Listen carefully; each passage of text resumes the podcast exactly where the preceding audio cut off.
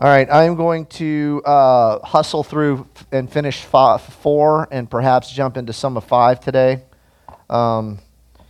simply because I am of the personal opinion that Revelation is like a layered onion. You find out something about one thing, and then that leads to something else, and then you go to that, and that goes to something else. And you can spend a great deal of time on any given subject in Revelation. And the other thing is that I feel like because of current dispensational thought, we've pretty well reduced Revelation to nothing more than a storybook, and we missed the whole thing. I'm still of the impression that you could teach the entire gospel and the entire Bible straight from Revelation. You can just start in Revelation 1 and go through and teach the entire Bible. It's a very, very weighty, very complex, very, what's the word I'm looking for? Multifaceted book. I almost feel like I'm doing it an injustice by raging through this, but I'm going to rage through it anyway. All right. We've been talking about chapter 4, the throne room. John hears a voice. He is called up. He hears a voice, sees an open door. We've identified the open door as Christ. No man comes to the Father save through me. I am the way, the truth, and the life. And since we're going to be seeing that this is a vision of creation, redemption, recreation, which in the economy of God is the intention of what he's doing on the earth and the purpose why he created anything outside of himself, it's very important that we understand what this picture is. And what we've talked about so far is the throne, and I'm going to draw this and try my best to give a pictorial illustration of what John saw, because what John saw is an overarching picture. It's intended to be understood as a whole, although individual components do have a significant application or part of that overwhelming picture. What we've covered up so far is there is a throne in that John sees a throne, and that seems to be the focus of the vision. The word throne is used a great deal throughout Revelation. I don't remember the exact count. But the point here is that God is sovereign. He is sovereign over his creation. And this is an important concept when we're talking about what Revelation is all about. I cannot draw a chair today.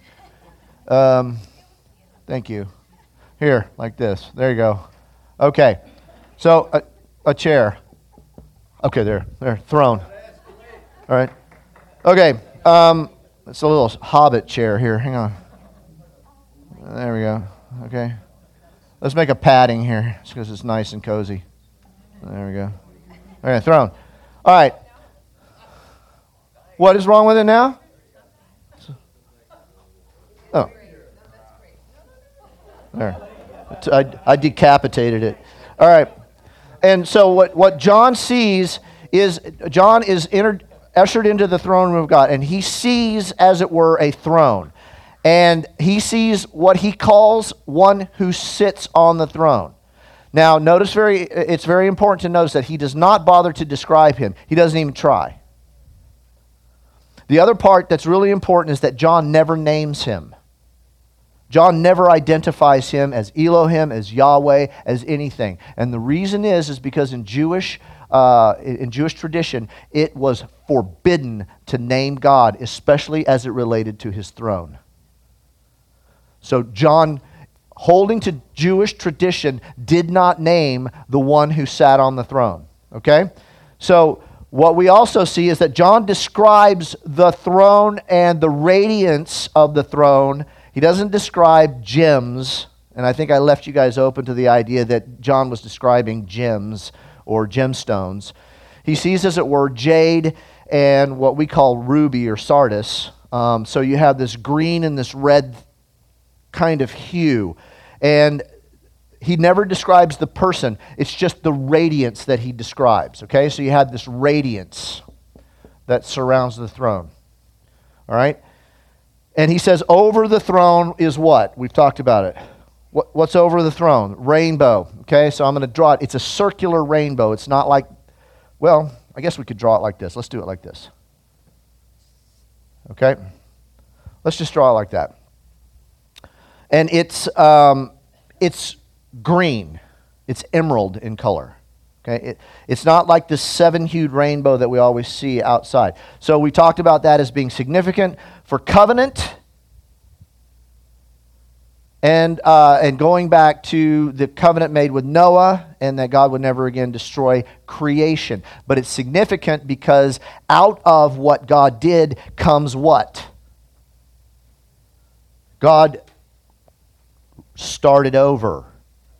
What did he do? What's the word that we like to use? Well, he recreated. That's an important statement. So the rainbow, well, I'm going to just label it rainbow. Yo. Yeah, there's a lot of debate on what the color means. Some say it represents the nature and the fullness of the vegetation and things like that. The color emerald is actually the only color in Revelation that is directly associated with the glory of God. Okay, so there's a lot of people who speak to that end. So what you have so far is you've got a being that's on the throne that John does not describe. He is radiant. He is not. You can't make out an image. That's also important. All right. And so the colors that he sees are green and red. Then over the throne is a rainbow that is the color of emerald, and that represents covenant God. And we'll talk about all this in more detail as we go along, because all of this has to do with the big picture. Now, let me see. Let me scroll down here. There was something else that was going on around the throne. Yeah. Let me see. I'm missing something, huh? Here. I got to figure out where that is. I know the passages. I don't remember the order that they come in. Verse 5. Okay. Well, we won't worry about that. Surrounding the throne. Suggested that. So surrounding the throne. Verse 4. Were 24 other thrones, and seated on them were 24 elders. They were dressed in white and had crowns of gold on their head. Now this is important. Because where else do we see white and crowns of gold? Revelation 1. And who is it spoken of that is wearing those? That's right. So around the throne. Now this is important. We're looking at concentric circles here. Okay? This is very important. Now in some of the other visions of God, the very first one was one of David's men. I never can pronounce his name. It starts with an A. He saw the Lord sitting on a throne and everything straight in lines beside him. Okay, then we talked about Ezekiel, the differences between Ezekiel's revelation and Isaiah's revelation, and then the difference here. Now, this is one of the things that is not mentioned in any of the other visions that the Lord grants to the Old Testament prophets. Around the throne are 24, 1, 2, 3, 4, 5, 6, 7, 8, 9, 10, 11, 12, 13, 15, 16, 17, 18, 19, 20. These guys are not quite as high up because they have to sit too close. 21, 22, 23, 24. 24 elders, okay? And they have their own thrones. Now, what are these? Anybody know what the elders represent? Yeah.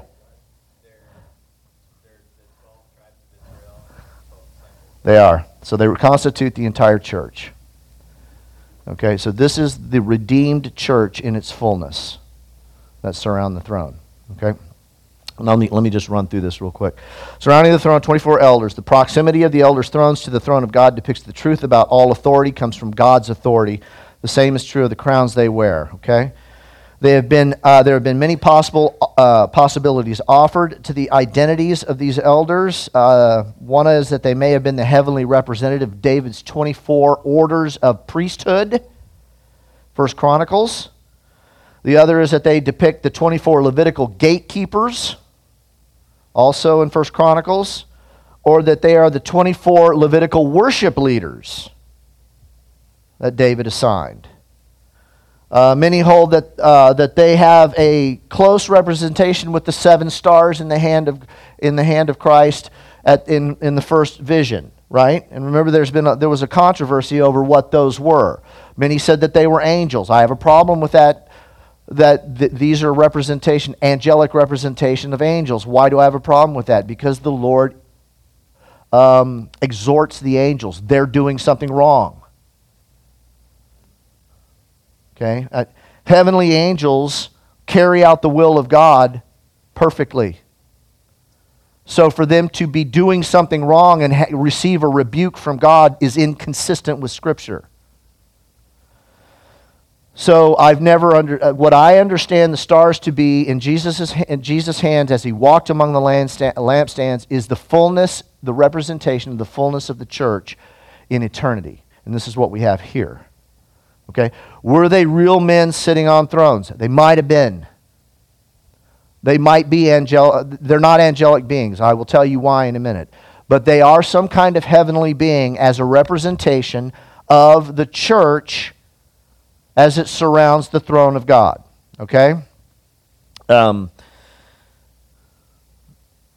G.K. Beale even says these are angelic representations of the church. Equating these with angels is problematic for several reasons, as I've said. However, because of Revelation 21:12 through 14, we have the 12 patriarchs on the New Jerusalem's coming down, right? What do we see? The New Jerusalem coming down out of heaven, it has written 12 gates, and above the 12 gates are written what?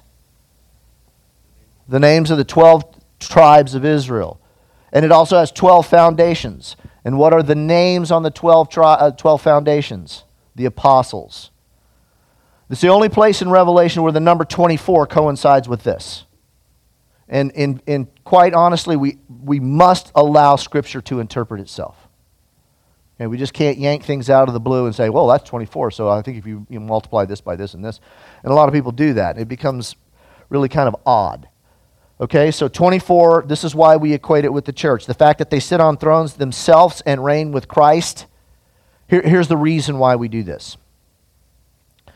They sit on thrones themselves and reign with Christ as promised in 3:21. Okay, so in Revelation 3:21, it is said of the church that you will sit with me on my throne. They sit on thrones. They wear golden crowns as promised to the church in Revelation 2, chapter 10. In Revelation chapter 2, verse 10. And they are clothed in white as promised also to the church in Revelation 3, 4. Okay? So we have three things that are described about these 24 elders that are previously promised to those who overcome in the first three chapters, in chapter 2 and 3. Okay? Notice that the depiction of the church is given a prominent place, a very close proximity to the throne of God. And this is interesting. While the world looks on Christians with contempt, which is especially true of first-century church, and is becoming that way now, they are actually in God's economy, one of the most significant and blessed. All right. It is also interesting to note that on all the Old Testament accounts of a throne room vision, this is the only one that includes the 24 elders. This, in my estimation, gives additional support to the symbol representing the ideal church, or the church as it is seen from a heavenly perspective. Okay.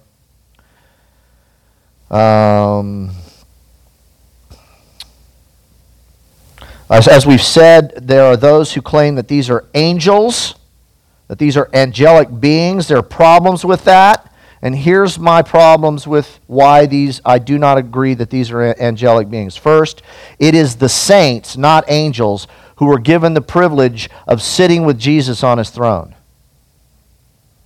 Okay? No angel is given that promise. No angel is given authority to judge the nations.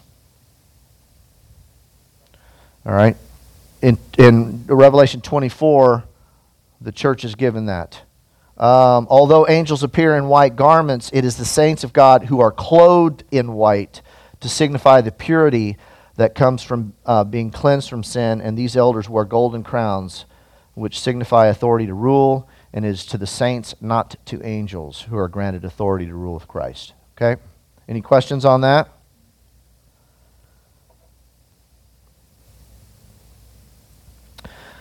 James Ramsey writes this: "They are your representative believer. They are your representative. Those thrones and crowns and priestly robes are yours. That position around and near to the throne of a covenant God is yours. Such is the place you occupy in the spiritual kingdom of God. Its purity, honor, power, and nearness to God are indeed, as yet, yours actually, but only in part." But yeah. Real quick. So the 12 tribes of Israel's significance is that, again, we see that deals with the dispensational issue of separating. And you can see redemption and the elect from the old are also included, obviously, in the church. Yeah. And so that's a good point, because dispensationalists also hold that the church did not come into being until the day of Pentecost. Okay? So they will say that there was Israel, and they will even agree that Israel was a foreshadow or a type of the church. But they do not equate a direct link. They would not hold that Abraham was part of the church. They would say he was part of the nation of Israel or of the elect nation. So they make a distinction between church and ethnic Israel. What this picture shows is that God does not make such a distinction. That the revelation plan that we're going to see in the next chapter extends both backward and forward, and includes all believers all the way back to Adam. Okay? So this is a very significant symbol here that we're seeing, that John is seeing. And again, it is the only symbol it's the only symbol or the only vision in all of the visions of the throne room where this particular symbol is identified. There is no church in any of the Old Testament pictures. And this is because of what we're going to see in the next chapter when Jesus, who is on this throne in chapter 4 as part of the Godhead, this is a picture of the triune God, and I'll show you in a second why that is, while Jesus becomes distinct as the incarnate, describable Son, who can now say, if you've seen me, you've seen what cannot be described. That's cool, in my opinion. Verse 5, from the throne came thunders, rumblings, peals of thunder. And how come this isn't working? Oh, there we go. And before the throne were seven lamps. There were seven lamps blazing. These are the seven spirits of God. All right, so from the throne, you have lightning. We'll just do this. Thunder. How do you do that? How do you make noise? I don't care. Boom. Oh, yeah, let's do that. Let's go boom. All right. Now, what is this a picture of? Where else do we see something like this? And this is very significant. I'm going to make an equation here that we need to keep in mind as we go through Revelation. What event does this point back to? Yeah. But even further back. No, a little bit forward. What happened when God descended on Sinai? There was black smoke, thunder, lightning, and the people were afraid to approach it. All right, and Moses actually walked into it. All right.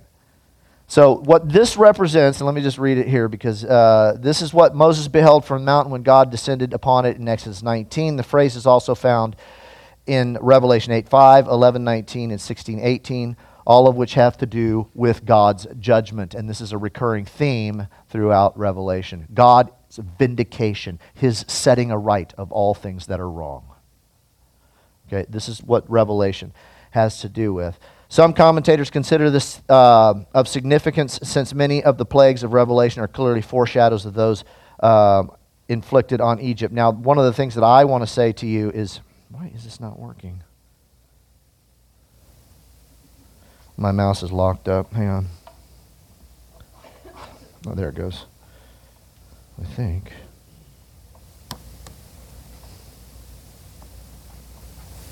I'm having a slight technical difficulty here. Yeah. Why is this not working all of a sudden?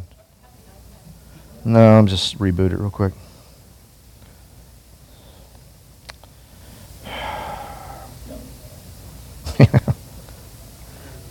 Well, no, I don't. What? I don't understand what this thing is doing. It is hard locked.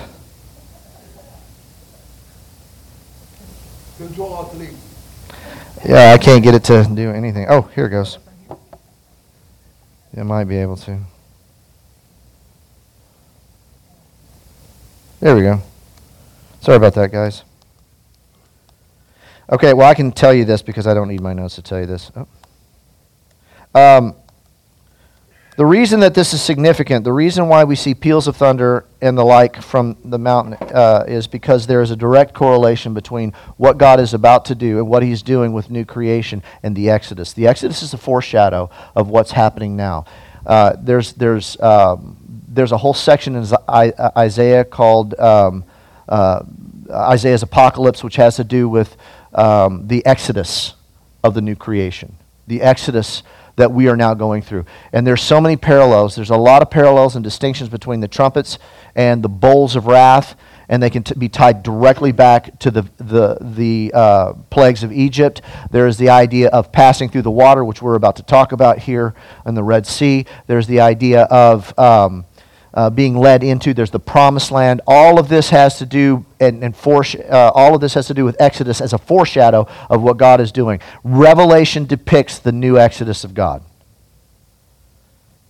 Okay, so it's very important. So this picture here of thunder, peals of thunder, loud rumblings, lightning, is all goes back to Exodus when the whole mountain shook, and it's also significant, and I won't get into it, but the whole idea of mountain is so significant in eschatology. In front of the throne are 7 lamps. Okay? So we have in front of the throne, I'm going to do this real quick. Okay? So what we have is we have radiance. And I'll just do it really close here. This is radiance, and then we have lightning and thunder. Boom. And then before the throne are 7 lamps. And they are the 7 spirits of God. Now again, we go back to how important the number 7 is. What is that significant of? Huh? Fullness. So this is the fullness of the Holy Spirit. This goes back again to Zechariah. Let me see. 7 lamps blazing. These are the 7 spirits of God. This is the same vision that Zechariah had in chapter 4, where they are associated with the Spirit of God. The significance of the 7 temple lamps in relation to the work of the Spirit will be discussed later as we get into chapter 5, verse 6, where Jesus is said to have the 7 eyes, which are the Spirit of God, because they no longer appear before the throne room. They are now on the person of Jesus Christ, which is extremely significant in what that depicts. Okay? So here, what we have then is we have John seeing a throne with an indescribable being on it with the Spirit of God before it. We see a picture of the triune God here. Jesus and the Son and the Father, the Son before His incarnation, are seated on the throne and are indescribable. They are distinct, but yet one. And before, which proceeds from both the Father and Son, is the Spirit or the Holy Spirit of God. Okay? So we have right here in the center of this, the Trinity. And this is pre-incarnation. Okay? Verse 6, also in front of the throne were what looked like a sea of glass, clear as crystal. All right, so before the throne, it may be like right here. Let's do it right here. Sea of glass. All right. Clear as crystal. All right, clear as crystal. What does this represent? This is really significant. What is the sea of glass? Now, Isaiah saw as it were, a canopy of glass. Okay? And Moses and the elders, when they were called up to Sinai, saw what appeared to be a pavement of sapphire as clear as the sky before God. Okay? What is the sea of glass? Can anybody tell me? Now, remember, what we're doing is we're drawing a picture of God, the God of creation. The God of creation. This is what this picture is all about. What is the sea of glass? Any ideas? Anybody know? You already know because I told you. Cheater. Yeah, go ahead. What's the sea of glass? He's got a microphone? I'm not telling you.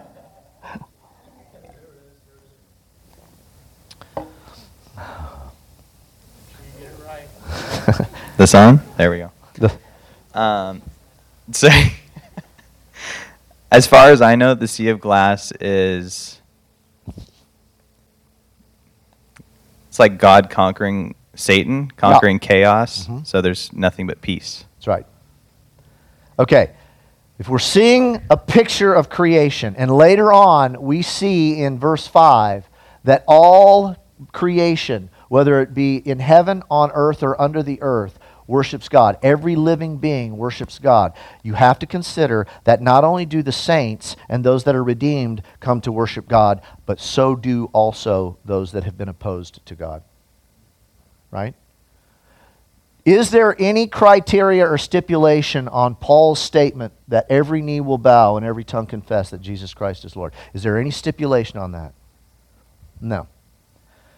This sea of glass represents several things, and we're going to talk about that because it's going to be significant today and later when we talk about... I won't say it right yet.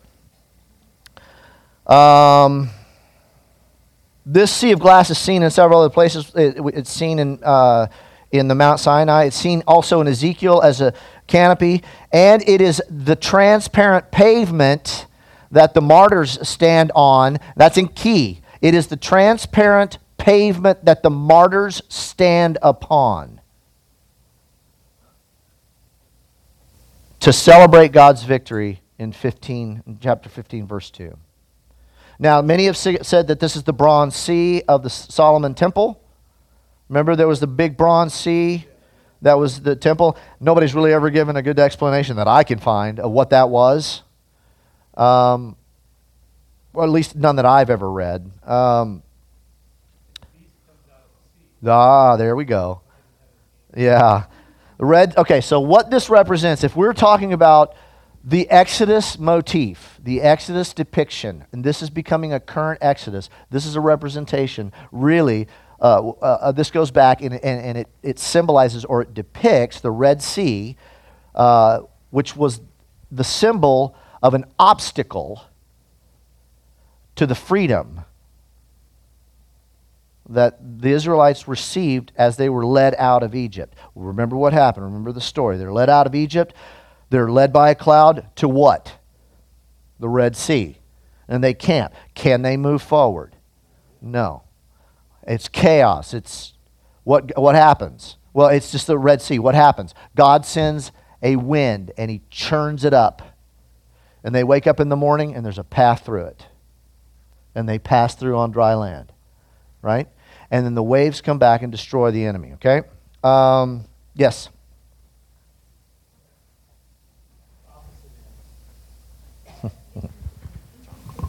I'm sorry if you're going to talk about all this, but in Genesis 1, then, the Spirit of God was hovering over the face of the waters, the chaos of creation initially. So again, this is a picture of recreation. Yeah. New creation. And that is also important, and we'll talk about that. Again, my thing locked up.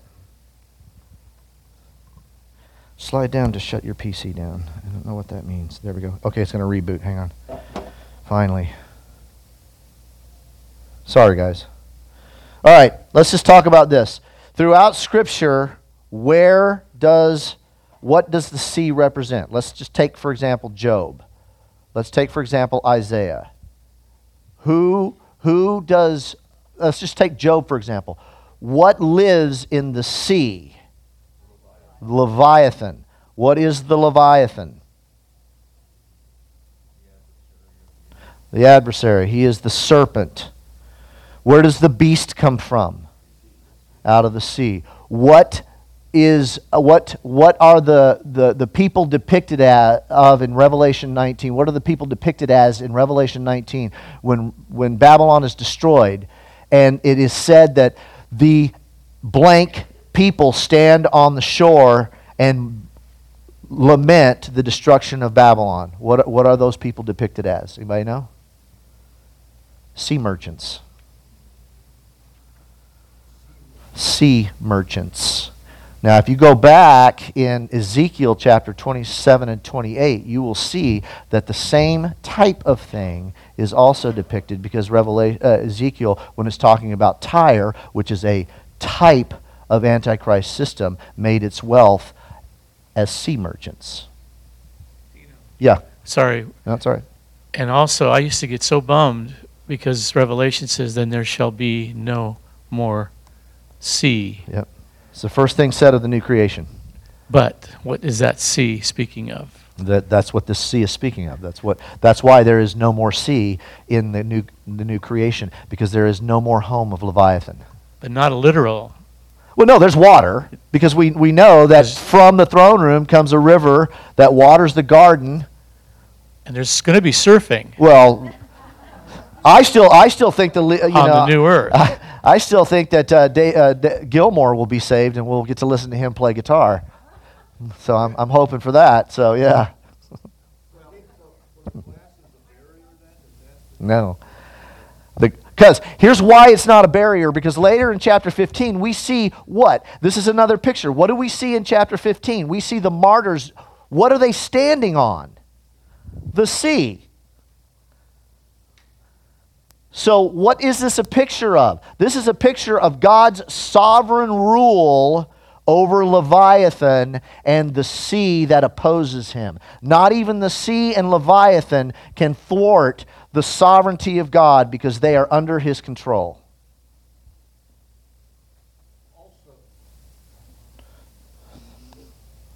Oh.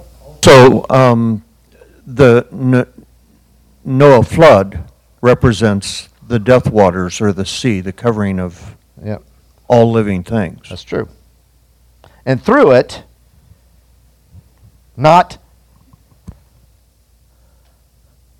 what does the scripture say? You were saved through water, not by water. Yeah. And what does baptism represent? The passing through the water. So that's what Peter says. So this is a picture of God's sovereign rule over the very thing that we're going to see later that rises up out of the sea. This is the very thing that shows that God is sovereign over the serpent in the garden. And that later on in chapter 15, when the saints stand on the sea of glass, that's a very, very significant picture. They stand on the very thing that has caused him. What does Ezekiel say when he is thrown down? The nations of the world will walk by Lucifer after he's been thrown down, and they'll say, "Is this the man that deceived the nations? Is this him?" As they stand on, because they are conquerors. That's what that's a picture of. This sea, and I'll tell you what's really cool, there's several pictures in the New Testament that demonstrate this. Who's got a microphone? Yeah. Susan. So you would say that there's definitely a distinction between water, as it's represented in the Bible, and the sea, as it's represented in Revelation. Yeah. So the sea is as... If you understand Revelation as being a depiction of things, a picture or a symbol, the idea that there is no more sea goes all the way back to the home of Leviathan, from which chaos, God creates order. Remember, one of the very first things he did was he created land, which did what? Separated the water and created a boundary for it. So God has always hemmed in the sea. Why? Because he is sovereign over it. And when we are faced with a world system that is just anti-Christ, anti-God, anti-this, anti-everything, anti-moral, anti-everything that you ever wanted to know, you have to keep in mind that this sea in before God, in John's vision, is as calm as glass. because he has triumphed over it. Is it? I didn't know that. And he says this, he said, they are wild waves of the sea, casting up their own shame like foam. So again, the continuation of the image. The continuation of the image, okay? So there are so many depictions of what this is, and some of them are really funky. Some say that it's the barrier between the creation and the holiness of God. I think that finds a problem in Hebrews. Let us draw near, full of faith and confidence. And I don't find anywhere in Scripture where the barrier between God and man is represented as water. It's always represented as a what? Curtain. It's always represented as a curtain. And what is said when Jesus died, at the crucifixion? The curtain was torn from the top to the bottom, granting access to these 24 elders that sat around the throne. There is no sea that separates, for the church later stands on the sea. That's a phenomenal picture. Now let me give you some additional information why I hold to this.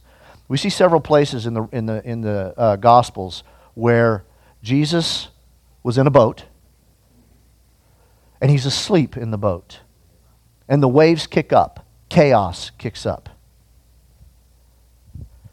And Luke records of Matthew's account in chapter 8. Luke records that the boat was being swamped, and they were fearful of their lives. Now listen, these are sailors. These are guys who make their living on choppy water. And they're scared. So it's not just a little whistle of wind. This is a significant thing. How many of you have ever felt like your boat's sinking? You have, haven't you? The waves are coming over, right? What do they do? They run down. Master, don't you care that we perish? And what does he do? He gets up and he just says, hey, peace, be still. And the water became as calm as glass. Where were they going? This is another significant point. Where were they going? To throw a demon out. So Leviathan was protecting his own. And then later he walks on the sea. Now what is that a picture of? Come on, go back to Genesis 3. And he bruises his heel as Jesus walks on the waves. That's what this picture is all about. And you have gospel pictures that demonstrate that he calms the sea and it's as pure as glass. Okay? Any questions on that? Pretty cool, isn't it? Now, in the four corners of the throne, you got some more interesting things going on. What do you got? You got four living beings. I'm going to get this backwards, or I'm going to get it wrong, and it doesn't really matter. It's just in Isaiah or Ezekiel, they each call them something different. In one of them, they are called seraphim, and in the other one, they are called cherubim. In one, they have four wings. In another, they have six. In one, Ezekiel's vision, they bear up the throne. In Isaiah, they fly over the throne. And I've said that the reason that these show distinctions is because we have to understand, again, that God doesn't sit on a throne like a wood chair or a lapis lazuli chair, as Ezekiel sees. It's a depiction of his sovereignty. He can't be described. He's ineffable. So God allows John to see something in his own that his mind will understand in order to convey to him what is really true. Okay? In Ezekiel's vision, we see four beings that carry the throne, and the whole scenario is mounted on wheels, right? Wheels within wheels. Now, the beings are not said to have eyes, but what has eyes in Ezekiel's dream? The wheels. And wherever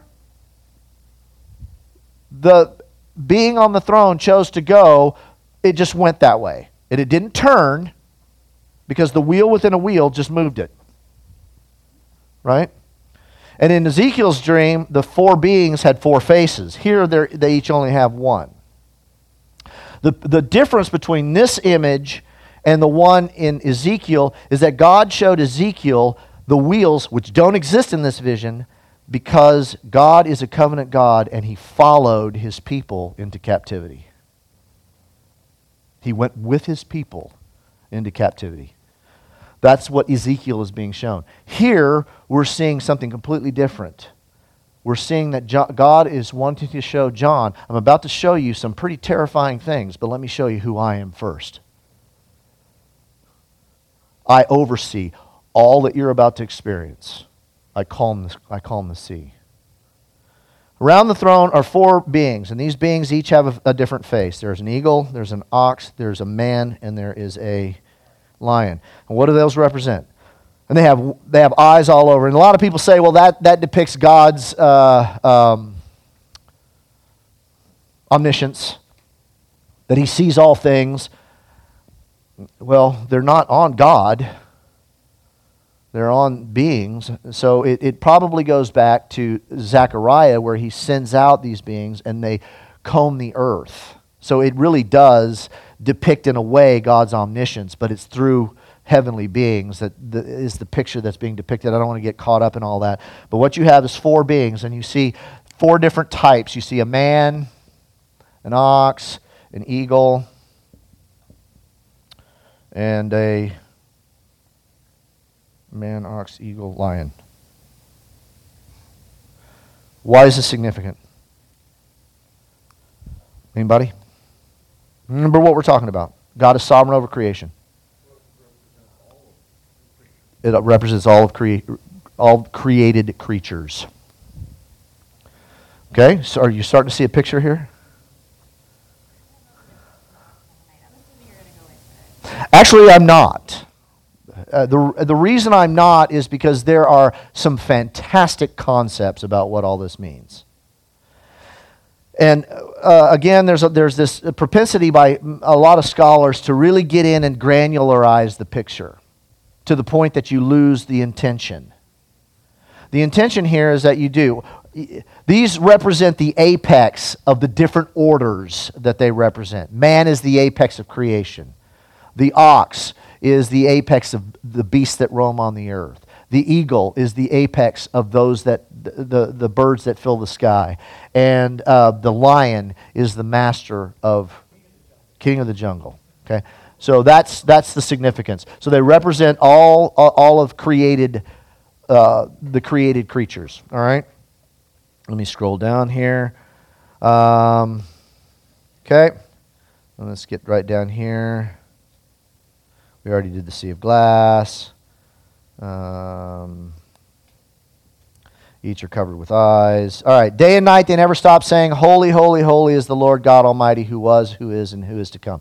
Let's stop right here before we get into the doxological hymn, or the hymns of, because the hymns that conclude both chapter 4 and 5 actually tie together. What is said about God as creator is later in a different way said about Christ, who was also God. So there's an equation made of deity that we have to see. And the idea is God of creation. Jesus shows up here in a minute as being right about here, sorry, in the midst of the throne, right? And then, so we see redemption, so we see creation here. Jesus shows up as the Lamb. Lamb, what does the lamb equal? Redemption. And the intention of redemption is what? New creation. So the lamb comes and creates the fullness of what the original creation was. So this is the picture that we're seeing in between Revelation 4 and 5. Now, and that's where the rainbow comes in. Okay, so this is a picture of God and His sovereignty over creation. And He's doing this so the church can understand that I got all this under control. Yes, you will go through hardship. Yes, there will be troubles. Yes, there will be trials and tribulation. But I am worshipped because I calm the sea and I oversee all of this. That's why this is done in a circle, because God presides in the middle and He is over all. He's non-created. We're talking about, so what we see here is heaven. This is heaven, right? Now what is heaven? Where God is. But this particular thing, since we're talking about creation, is even itself part of the picture. What does Genesis 1:1 say? In the beginning, God created the heavens and the earth. Created the spiritual realm and the visible realm. Okay. He created both. What we're seeing here is the created spiritual sphere. We're not seeing some forever, eternal abode where God, because before God created, there was no heaven. There was just God. God is not spatial. He doesn't require space to abide in. That's funky. Okay? So there... In the beginning, God created what John is now seeing. This is not some weird place that is untouched by time. This space is in time. And why this is important is because even heaven itself is under the sovereign control of God. So what you see is you see heaven, Genesis 1, under God's sovereign control. You see all of creation under God's sovereign control. You see the church under God's sovereign control. You see chaos, Lucifer, and Leviathan under God's sovereign control. And what do you see here?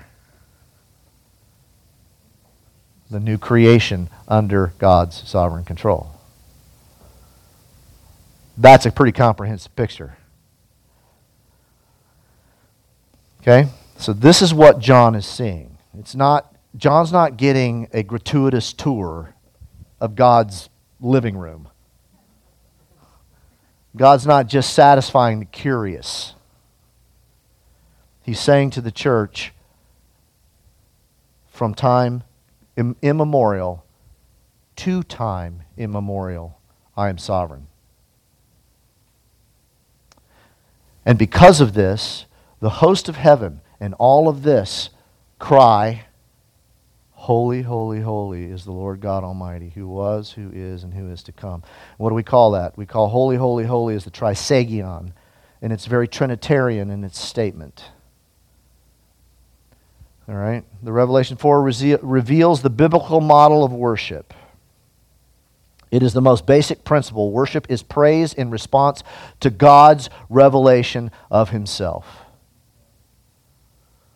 There's an old saying that a guy once I heard said that there's this thing that goes on in heaven where the four living creatures will cry, holy, holy, holy is the Lord God Almighty, and the 24 elders will fall down on their face.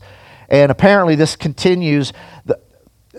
It's not a true representation of the word. The idea of continually doesn't mean these guys fall down, get up, fall down, get up, fall down, get up, fall down, get up. That's not the point. The point is that there is an ongoing adoration around the throne. There is a never-ceasing worship that goes on. Now, what form that takes, I don't know. But the idea of never ceasing is not to be taken as repetitive, never ending. It's to be taken as unending, meaning that it doesn't cease throughout all eternity.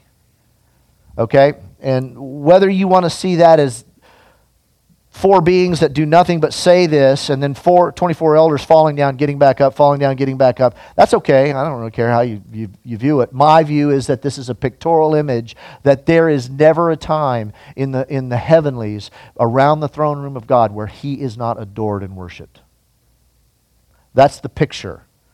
Now, one guy said that every time the four beings say, holy, holy, holy. The elders fall down and worship, but that every time they raise up and look at God, they see something new about him and they fall right back down. And you will never run out of new facets to see of an eternal God. So, yeah, Rick. When you add to that the fact that all of those that have died in faith have gone on to be with the Lord. And Hebrews speaks of the spirits of men made perfect, that those that have died are now in the presence of God, conscious. Yeah. Not resurrected bodies, but conscious in the soul life is living in the presence of God. So those that have died and gone on to the Lord are in that. Yeah, they are. As well. And they also cry out, as we will read later on in Revelation, they cry out for vindication. There are four, if I'm not mistaken, there are four places in Scripture where during the outpouring of God's wrath, there's an interlude where the saints cry out. Here's one of them. 24 elders offer up the prayers of the saints. On the sixth, I think it's the sixth seal, or it's one of the trumpets, you have the martyrs that have been slain are under the altar, whatever that means. We'll get to that later. Under the altar, and they cry out, "When, Lord, how long?" And then there's the one part where the mighty angel comes, and he has the incense of the saints, and he throws the fire from the altar into the earth. So there's this idea of the saints' prayer going up for vindication and God dealing in accordance to that prayer in judgment on the earth. And every one of the times where there's the incense of the praise of God's people going up, God acts in judgment. I'm going to encourage you guys, that's why prayer is important. Because we see it throughout Revelation that the prayer of the saints moves the heart of God to act. What does it say in Exodus? And the Lord heard their cries, and he moved. And throughout Revelation, we see that very thing. And the Lord heard their cries, and he vindicated. The prayers of the saints here are ascending before the throne at all times. Okay? All right. There's much to go to this. I'll conclude here because I got to stop. So let me conclude this. This symbolic vision shows the reality of how God chooses to display the glory of his countenance. It is important to remember that there is a specific divine purpose in the Godhead giving the vision to John. And I said this earlier, God is not just granting a gratuitous glimpse into the throne of heaven to satisfy the curious or to give a tour. Since God intends to establish his absolute sovereignty, authority, and power over all of creation in the minds of the church, so as to encourage and assure them the symbolism of the throne, the precious stones, the rainbow, the glassy sea, the four living creatures, and the 24 elders must be understood in that context. I hope I've iterated or conveyed that well. This is essential to keep in mind that these individual components of John's vision are intended to depict spiritual realities and do not necessarily reflect some kind of physicality that's going on, all right? So the throne, again, I keep going back to this, represents sovereign rule, authority to rule, and power. The throne represents the attributes of God.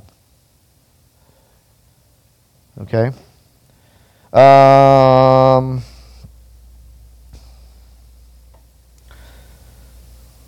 So I've already covered that. I'll close with this. The ultimate purpose of all of creation is to do what? Is glorify God. So as we gather together, this is really important, guys. As we gather together as a church, we are represented in heaven, and I don't know how that actually is. I don't know by what means that is, but there is a eternal there is a representation. It's not eternal because this is a created image. There is a representation around the throne of us in our fullness as God understands us in the spiritual that fall down before the Lord and say, "Holy, holy, holy is the Lord God Almighty, who was, who is, and who is to come. And they join with the seraphim or the cherubim or whatever you want to call those other beings, and all of creation worships God. There is in heaven right now, in the created heavens where God dwells, in the spiritual realm, a worship service that is going on right now. And we have the privilege of joining in to that. That is our, listen to the word, privilege. We don't worship because we need to fill some time on a Sunday morning. Okay? It's not a prelude to something else. It doesn't warm us up so that we can receive the word. It is the ultimate act that all of creation has been made for. You were made to worship a sovereign, eternal, immutable, ineffable God. And so when you're worshiping this morning, as the worship team leads, do not look at your clocks and watches and say, oh my gosh, I don't like this song or whatever. Join in with your whole heart and know that you are joining myriads and thousands upon thousands and millions of beings and created things, that angels that surround the throne of God and are doing that very thing right now. And it is your unbelievable privilege to step into that, if I may. Okay? Yes? So does that happen all the time? Or just all the time. Only or only on Sundays, depending on your ecclesiology. Yeah, so we take shifts. This is a shift thing. We're coming up in about 30 minutes, so you guys be on your game, all right? Okay. Father, we're grateful for the privileges that you've afforded us. May we lay hold on the eternality and the significance of what it is that we are a part of. We are not an insignificant group of people that meet in a weird building somewhere in Rancho that nobody knows about, because we are represented before the throne room of God, and God knows who we are. So we join this morning with that myriad upon myriad and thousands upon thousands of heavenly beings. And we say this morning together, holy, holy, holy is the Lord God Almighty, who was, who is, and who is to come. Amen.